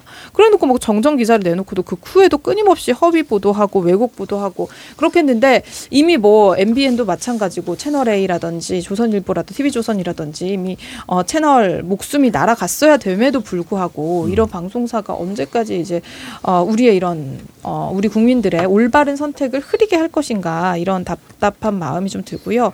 그리고 지금 어, 종편 음, 대담이 단일화 거- 결렬 후에 더 많이 늘어났다라는 생각이 듭니다. 그래서 어, MBN 같은 경우에는 이게 이제 그 편파 순위가 가장 높았습니다. 42.2%로 1위였는데 윤석열을 대변하는 사람이 윤석열을 대변하는 의견이 이재명 후보를 대변하는 의견보다 훨씬 더 많았다고 합니다. 그래서 음, 이게 이제 그 단일화에 대한 이야기 자체가 종편 평균적으로 21.8% 나왔고요. MBN에서만 42.2%가 나왔습니다. 정말 무슨 단일화 무쇠도 아니고 계속 단일화 단일화 단일화 하면서 단일화가 결렬됐음에도 불구하고 국민들에게 계속해서 단일화 관련된 이야기, 단일화 관련된 질문을 계속해서 한 거예요.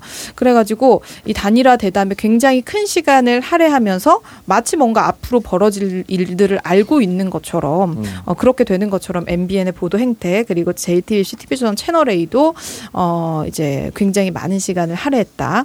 그리고 단일화를 제안했을 때보다 철회했을 때 더 많은 방송 시간을 할애하면서 어, 그러면서 이제 그 단일화에 대한 희망의 끈을 놓지 못하게 하려는 듯한 그런 어 거를 계속 보였고요. 출연자 자체도 굉장히 편파적으로 구성이 되어 있는데 윤석열 후보를 대변하는 사람들은 어 97회 54.8%로 가장 많이 많았고요. 반면에 이재명 후보의 입장을 대변할 수 있는 출연자는 36.2%였습니다. 무려 그렇게 20% 많아요? 20% 음. 가까이 예, 차이가 나, 났어요. 오창석 평론가가 지금 응. 금시초문이라는 표정인데 그 정도 일 리가 없다는 표정인데 지금 네, 아니 지금 항상 애- 5대 1로 싸웠던 분이어가지고 그러니까요. 네. 그래도 꽤 그랬어? 많았다. 어. 아직도 내가 털리는, 털리는 방송들이 많이 남아있는데. 네. 아니 그래서 지금 이런 것들이 너무나 불균형한 것으로 나타나고 있다는 거. 음. 근데 오늘 뭐 종편 뉴스, 아, 종편이 아니라 지상파 뉴스 같은 걸 보니까 뭐 거기는 기계적 중립이라도 유, 유도를 하려고 하고 종편에서 지금 그 윤석열 관련된 김만배 녹취록 관련된 보도를 그렇게 적극적으로 하고 있지 않은 것 같은데 MBC 뉴스 같은 경우에는 오늘만 다섯 꼭지 이상을 보도할 정도로 네 꼭지인가요? 그 정도를 보도할 정도로 지금 많은 보도 를 하고 있다고 하니까 이런 보도 행태도 우리가 좀 잘 지켜봐야 될 것 같고 종편은 무조건 없어져야 하는 곳이다. 이거를 좀 주장하고 싶습니다. 네. 자 그러면 저 여기서 광고 듣고 와서 네. 항의도 코너로 가보겠습니다. 안녕하세요, 여러분. 손문선입니다. 제가 매일 아침 먹는 게 있는데요. 일어나자마자 뭘 먹어요? 그럼요. 아침에 마시는 은하수 사과즙 한 잔. 아침 사과는 금사과. 모르세요? 사과즙엔 설탕이 많이 들어간다던데. 음, 아니에요. 물 한 방울도 넣지 않은 100% 순수 사과즙. 은하수 사과즙이라고요. 문선 씨 외출하면서 뭘 이렇게 많이 챙겨요? 아, 이거 오늘 제가 만나는 사람들 주려고요. 은하수 사과즙이랑 석류즙, 블루베리즙. 맛있고 몸에 좋은 건 나눠 먹어야죠. 제 사회생활 비결이랄까요? 소백산 국립공원 청정지대에서 생산된 농특산물들을 영주 은하수 사과에서 만나보세요. 어, 엄마. 내가 보내준 사과 어디서 샀냐고? 아, 그거. 포털에서 영주 은하수 사과를 검색하세요. 어, 푹 자고 일어나도 계속 피곤하네. 피로가 쌓이기만 하니까 너무 힘들어. 오빠, 그러니까 코어업을 매일 챙겨 먹었어야죠. 블랙마카로 파워업해서 아침 활력에 필수적이에요. 귀한 블랙마카로 업그레이드 했는데 가격은 그대로네? 오늘부터 코어업 거르면 안 되겠는데? 코어업만 매일 먹어도 블랙마카와 멀티비타민, 아연, 비오틴, 아르기닌을 모두 챙기니까 활력과 면역을 한 번에 해결할 수 있어요.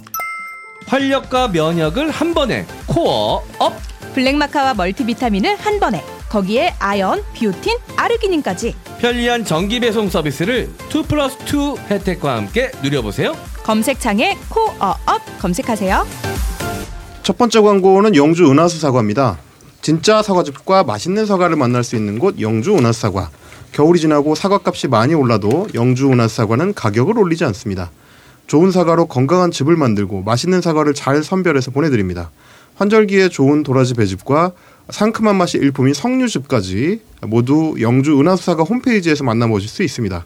포털 사이트에서 영주 은하수 영주 은하수 사과 검색 부탁드립니다. 네. 네, 영주 은하 사과 아, 홈페이지 들어가 보시면 다양한 사과즙과 도라지 배즙도 있고요. 그리고 그냥 사과도 판매하고 있습니다. 은하 사과 같은 경우는 조그만 벌레 먹거나 뭐 약간 멍이 들었거나 이런 사과는 아예 안 쓰거든요. 그러니까 온전하게 수확한 사과만 쓰기 때문에 다른 사과즙과는 완전 다른 정말 맛있는 맛을 나타내고 있습니다. 네, 그래서 미르 세트라고 해가지고 미르 패키지라고 해서 석류즙하고 또 같이 어, 섞어 드실 수 있는데요. 어, 영주 은하수사가 또 여름 날씨가 이제 따뜻해진다고 하는데 그렇게 되면은 뭐 음료수 같은 것도 많이들 찾으시잖아요. 설탕 들어간 거 드시지 말고 영주 은하수 사과 100% 과일즙으로 한번 건강 챙겨보시기 바랍니다. 다음 광고는 코어업 광고입니다. 나를 지키는 면역력과 지치지 않는 체력이 중요한 요즘입니다. 블랙마카와 멀티비타민으로 면역력은 기본에 아침 활력까지 한 번에 책임지는 코어업을 추천드립니다. 코어업은 정상적인 면역 기능과 지치지 않는 체력을 위해 블랙마카, 멀티비타민, 아연, 아르기닌을 모두 함유해서 여러분의 하루를 지켜드립니다. 특히 고가의 원료인 블랙마카로 업그레이드를 했지만 가격은 기존 그대로입니다. 2 플러스 1 이벤트와 정기 배송 2 플러스 2 이벤트 계속해서 진행 중이고요. 검색창에 코어업 검색하시면 어, 모든 정보 그리고 후기까지 확인하실 수가 있습니다. 네, 두 개 사면 하나 더 드리는 two plus one 이벤트와 정기 배송 두 개를 신청하시면 두 개 더 드리는 이벤트 진행하고 있습니다. 가족 구성원 수에 따라서 뭐 1개월, 2개월, 3개월, 4개월 분으로 정기 배송을 선택해서 기간을 선택해서 구매하실 수가 있고요. 아, 평상시에 여러분들 건강과 면역력을 잘 챙겨야 됩니다. 하루 두 알 코업으로 여러분 건강을 잘 챙기시길 바랍니다.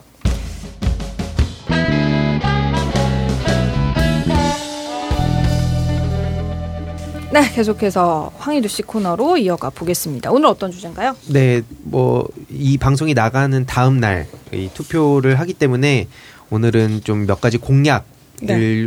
그 공유를 드리면 네. 주위에 그 뭐 사안마다 관심 가지시는 분들한테 맞춤형으로 어 뭔가 꽂히는 거 있으면 음. 그걸 홍보해 주시면 좋을 것 같아서 그걸 좀 핵심적인 내용들만 좀 추려 보겠습니다. 그래서 뭐 최근에 ICT 공약 그래서 뭐 제 코너도 원래 game changer였는데 Game Changer Korea를 만들겠다라고 음. 이재명 후보가 선언을 했었고 어, 경제 사회 전반의 디지털 전환이 가속화되고 있고 이런 기회를 잘 활용하면 디지털 패권을 잡을 수 있다 이런 기대감을 갖고 뭐 9대 중점 과제, 33대 추진 방안, 77대 세부 내용 이런 구성이 있는데 뭐 9개 그 중점 과제만 좀 말씀드릴게요. AI 활성화, 전 산업 분야에서의 디지털 혁신, 디지털 경제 필수 핵심 기술 지속 개발 및 투자, 가상 융합 기술 활성화, 안전한 디지털 환경 조성, 디지털 미래 인재 100만 명 양성, 디지털 포용 국가 구현, ICT 랜드마크 건립, 디지털 경제 선도 전략 기구 운영 뭐 등이 포함되어 있습니다. 그래서 뭐 혹시 이 중에서 뭐 관심 있으신 거어뭐 이렇게 꽂히시는 거 있으면 좀 찾아보시면 좋을 것 같고 소확행 공약도 몇 가지 예, 많은 분들이 반응했었던 게 휴대폰 안심 데이터 무료 제공, 그리고 5G 기반 공공 와이파이 도입, 병사 통신 요금 반값, 플랫폼 수수료 투명하게 공개하는 거, 음. 그리고 저 게임인으로서 계속 말씀드렸던 확률형 아이템 투명한 정보 공개 이런 내용들인데 뭐 하나 그냥 게임 얘기 나온 김에 간단히 말씀드리면 신의진 손인춘 씨가 어디 가 있는지 어. 이, 이거 어느 순간 그냥 수면 아래로 사라져 버렸어요. 그래서 뭐 이번에 그 누구야 이수정 씨, 이수정 네. 씨가 그냥 겉으로 봤을 땐 마치 나가고 그냥 아예 손절한 교수. 것처럼 했었지만 알고 보니까 정책위원으로 계속 활동하고 음. 있었고 그 여가부 폐지를 한다고 저쪽에서는 그렇게 또 이대 남들한테 어필하더니 요 그 여성 보호 시스템 더 강화하겠다 이런 얘기들이 나왔는데 이런 거 보면은 국민의힘에서 진짜 뭐 이대 남들한테는 이- 가서 이 얘기하고 또 음. 여성들한테 가서 또 딴 얘기하고 이걸 나눠 가지고 너무 그 어떻게 보면 선도 안, 안 지키고 음, 그 원칙도 없고 뭐 그런 모습을 보이고 있어서 거기에 대해서 뭐 이번 대선뿐만 아니라 앞으로도 우리가 좀 잘 대응할 필요가 있겠다. 시대가 또 그렇게 돼가고 있는 만큼 어, 파편화되고 뭐 음. 여론 형성도 온라인에서 많이 이루어지고 있으니 여기에 대한 얘기를 앞으로 좀 해가면 좋을 것 같고 청년 일자리 5대 공약을 또 간단히 말씀드릴게요. 뭐 청년 취업 활동 계좌제 그리고 자발적으로 퇴사하는 청년한테도 실업급여를 지급하겠다. 네, 이거 진짜 중요해요. 네. 어. 아니 자발적 퇴사 특히 이제 중소기업에서는 말이 자발적 퇴사지 뭐 못 견뎌서 나가는 경우도 많고 그걸 네. 자발적 퇴사라고 할 수 있는지 뭐 이런 음. 것도 많으니까 이게 네. 진짜 좀 필요한 정책인 것 같아요. 네, 그리고 청년 일 경험 보장제, 그리고 청년 일자리 사회 책임제, 그리고 워라벨이 가능한 비대면 일자리를 대폭 늘리겠다. 뭐 이런 내용들이 있고, 그다음에 금융 관련해서는 3년에서 5년 저축 시 5천만 원을 돌려준다. 그래서 사회초년생들이 비중이 높은 2030 근로자들이 3년 또는 5년 기간 동안 매월 일정액을 저축하면 정부가 일정액을 보태서 만기가 됐을 때 5천만 원을 만들어주는 금융상품을 도입하는 내용이 최근에 공개가 되기도 했었고요. 뭐 최근에도 지난주에도 소개드렸던 청년 희망적금 연리 최대 10%대 혜택을 주는데 네. 그게 또 기준이 따로 있어서 한번 검색해 보시면 좋을 것 같습니다. 그래서 이재명 후보의 경제 성장 방향은 자산 격차를 줄이는 데 주력하는 거다. 그래야 청년들이 성장할 수 있기 때문이다. 이런 입장을 밝혔고 최근 계속 말씀하시듯이 청년들끼리 뭐 이준석 대표가 갈라치기 하고 내부에서 음. 계속 싸움하게 만드는데 기회의 총량을 늘린 다음에 음. 이 청년들이 더 많은 기회 속에서 공정하게 경쟁하는 뭐 그런 사회를 만들겠다 약속했고 또그 주택 관련해서는 10% 고금리 청년 기본 적금을 만들어서 그 LTV 규제 완화를 하겠다. 그래서 네. 생애 첫 주택 구입 LTV 90% 그거 이게 굉장히 중요한 겁니다. 30대들한테 가장 그 직관적으로 절실하죠. 예. 그렇죠.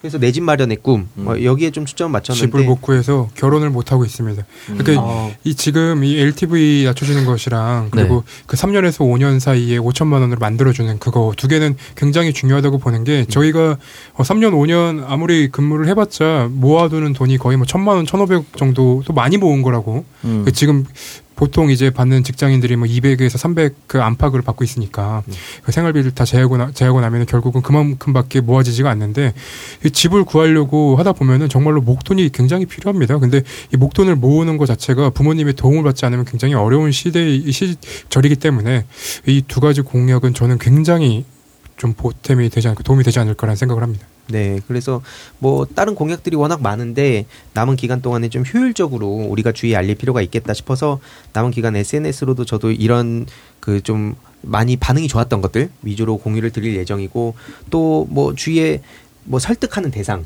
그들은 뭐 저희가 보편적으로 어떻게 얘기가 불가능하잖아요. 그래서 그렇죠. 연락을 나눠 보시다가 어 이런 게 괜찮은 것 같네 싶은 게 있으면 주위에 그런 걸로 설득하시는 게 좋을 것 같아서 말씀드렸고 혹시 뭐 하나씩 뭐 괜찮은 공약 뭐 좀 괜찮았던 반응을 끌어낸 공약 이런 거 말씀해 주시면 그거 이야기 나누고 마무리하면 좋을 것 같습니다. 음, 그 SNS 보니까 직관적으로 모든 분들이 그 얘기 하시더라고요. 윤석열 되면 나 깜빵 가. 음. 다이 얘기를 하시는데 음.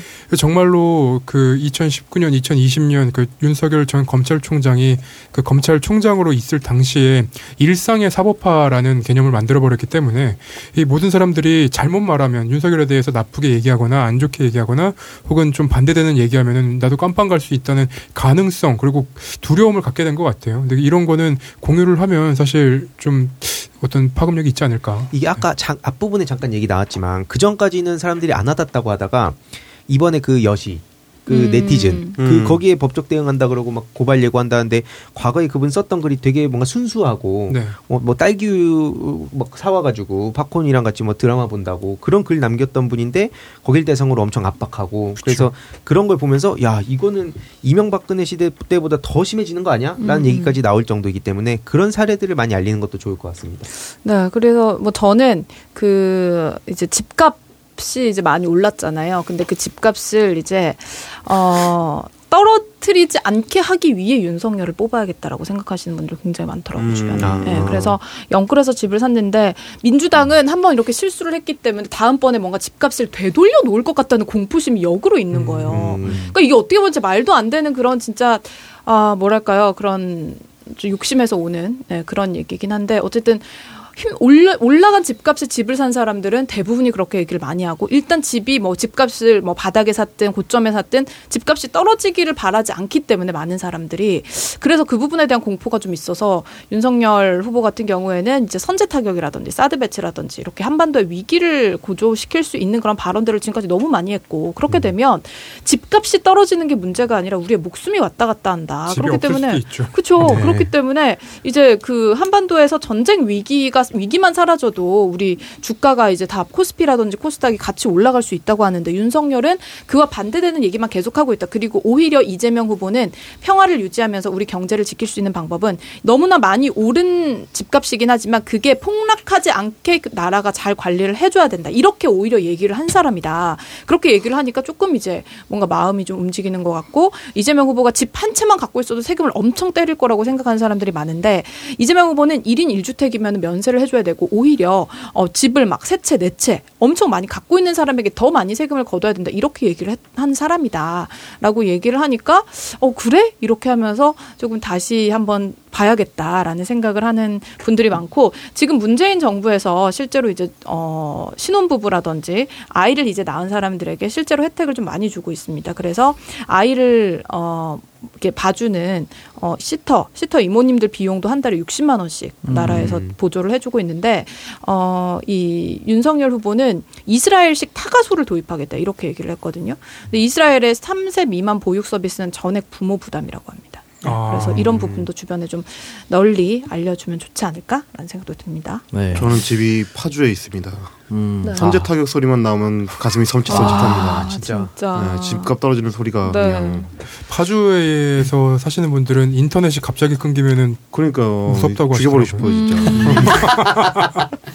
저는 아, 이제 사실은 투표하실 분들 또 이 방송을 들으신 분들은 큰 마음의 변화 없이 이재명을 찍었거나 찍을 거라고 생각을 합니다. 어, 우리가 이기면 이번 기회에 이준석과 윤석열과 장재원과 권성동과 원희룡은 당분간 못 볼 겁니다. 이 중에 몇몇은 아예 못 봅니다. 호재다. 네, 근데 다만 아직도 어, 이재명에 대한 비호감도 어, 문재인 대통령은 지지하지만 이재명 후보에 대한 비호감도를 가지고 계신 분들 민주당이 좀 더 정신 차려야 된다 회초리를 들고 싶다라고 말씀하시는 분들이 제 주변에 좀 많았어요. 제가 설득할 때마다. 근데 그런 분들께 에, 그런 분들의 마음 저 충분히 이해하고요. 그러나 고쳤을 수 있는 후보가 이재명 후보라고 생각이 들고 민주당이 정신 차리게끔 하기 위해서 이재명이 아닌 다른 사람에게 투표한다면 우리 모두 전체가 정신이 벌쩍 들 정도로 큰 충격에 받을 수도 있다. 윤석열이 만약에 정권을 잡는다면 그렇기 때문에 마음에 내키지 않는다 하더라도 그래도 다시 한 번 더 대통령 문재인 대통령 얼굴을 봐서라도 또는 어, 문, 윤석열의 세상이 훨씬 더 힘들 거라는 걸 생각해서라도 이번에 꼭 이재명 후보에게 투표 좀 해주셨으면 좋겠다. 저는 마지막까지 아직까지 마음을 정하지 못한 보류표들이 많다고 생각을 하고 그분들께 좀 간절히 호소드리고 박지원 위원장과 함께하는 어, 이재명 후보니까 조금 더 믿어주셨으면 좋겠습니다. 네, 그래서 주변에 뭐 이재명 후보를 뽑겠다고 약속한 분들에게도 꼭 한 번 더 얘기를 해주시면 감사하겠고요. 음. 어, 투표 당일 저녁 7시 반부터 이동형 TV에서 선거 맞습니다. 개표 방송 함께 또 재밌게 이동형 TV 출연자들 모두 번갈아 가면서 이제 진행을 할 예정이니까요. 여러분들 투표 당일 저녁 7시 반부터 또 개표 방송 함께 해주시면 감사하겠습니다. 자, 청정구역 이번 주 저희 여기서 마무리하도록 하고요. 저희는 다음 주 월요일에 이재명 대통령 시대에 네. 만나겠습니다. 맞습니다. 감사합니다. 다음 주에 뵙겠습니다. 고맙습니다. 고맙습니다.